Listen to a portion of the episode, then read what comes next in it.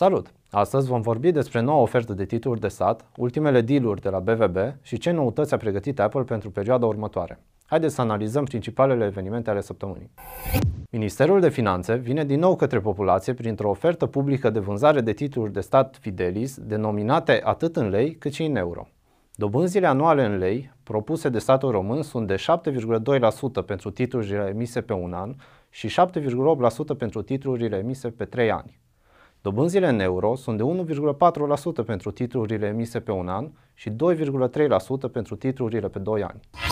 Ministerul Energiei a publicat un proiect de hotărâre de guvern care stabilește vânzarea către salariații Petrom din 2004 a unui pachet de 382 milioane de acțiuni, adică aproximativ 0,67% din capitalul social al companiei, la prețul de 0,215 lei pe acțiune, preț cu care a achiziționat OMV Austria participația de peste 50% din Petrom de la statul român în 2004.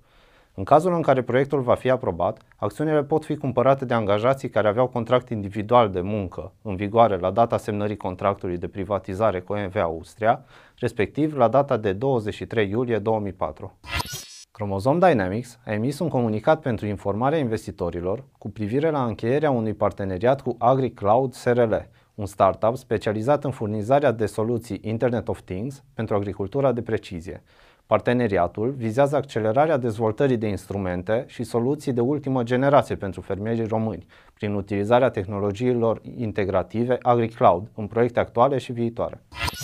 Softbinator Technologies a informat piața cu privire la semnarea unui memorandum de înțelegere pentru preluarea integrală a Espresso Tech SRL, companie specializată în dezvoltare software, consultanță, testare și user interface, fiind unul dintre cele mai cunoscute branduri locale din Timișoara.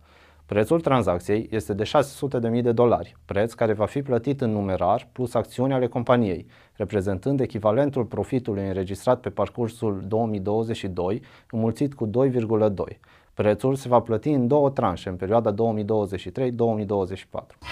Arops Transilvania Software a publicat un raport la bursă prin care anunță investitorii că achiziția Enea Services România SRL a fost finalizată.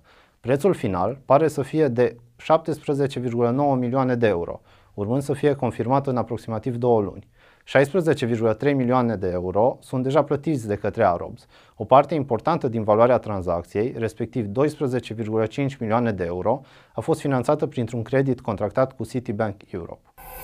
Apple a susținut săptămâna aceasta evenimentul de prezentare pentru produsele din acest an. Compania a anunțat îmbunătățirea sistemului de operare cu noul iOS 16, un nou procesor M2 cu performanțe net superioare predecesorului său și o serie nouă de laptopuri MacBook Air și Pro. Abbott Laboratories a anunțat că și-a redeschis fabrica de lapte pentru bebeluși din statul Michigan. Fabrica a fost închisă în februarie din cauza unor raportări despre infecții bacteriene la copiii care consumaseră laptele produs. Fabrica se redeschide odată cu îndeplinirea cerințelor convenite cu autoritățile americane. Înainte de închiderea fabricii, compania deținea 40% din piața de lapte pentru sugari. Avocații lui Elon Musk au trimis o scrisoare oficialilor Twitter în care amenință că Musk va renunța la tranzacție în cazul în care Twitter refuză în continuare să transmită datele referitoare la conturile spam și false solicitate de acesta.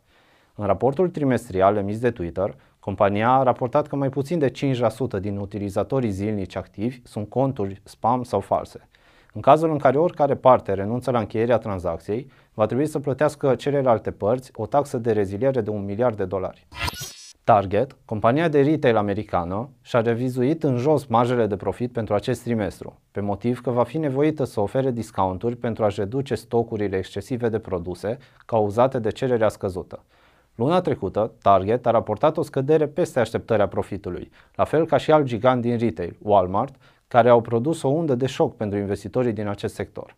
Sectorul retail a fost afectat în acest context inflaționist, populația schimbându-și preferințele de cumpărături, optând în mare parte doar pentru produse esențiale și alimente. Banca Mondială reduce prognoza de creștere economică globală pentru 2022, de la 4,1% la 2,9%. În raportul publicat de către instituție, îngrijorările sunt legate de o eventuală perioadă de stagflație, asemenea anilor 70, perioadă care, pentru multe țări, va genera recesiune. Motivele care stau la baza înrăutățirii situației economice globale sunt războiul din Ucraina și lockdown-urile din China, care au generat blocaje pe partea de aprovizionare, astfel că, pentru multe țări, recesiunea va fi greu de evitat, consideră reprezentanții Băncii Mondiale.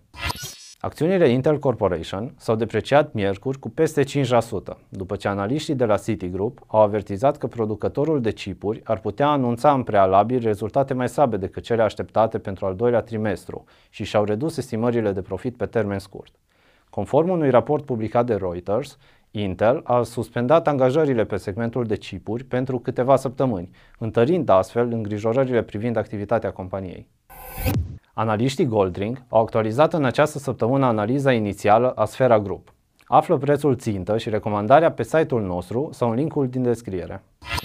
Acestea fiind spuse, vă așteptăm și săptămâna viitoare pentru a afla principalele trenduri ale săptămânii. Nu uitați să dați like, share și subscribe, dar nu în ultimul rând să dați valoare informațiilor prezentate astăzi. Până data viitoare, investiți inteligent!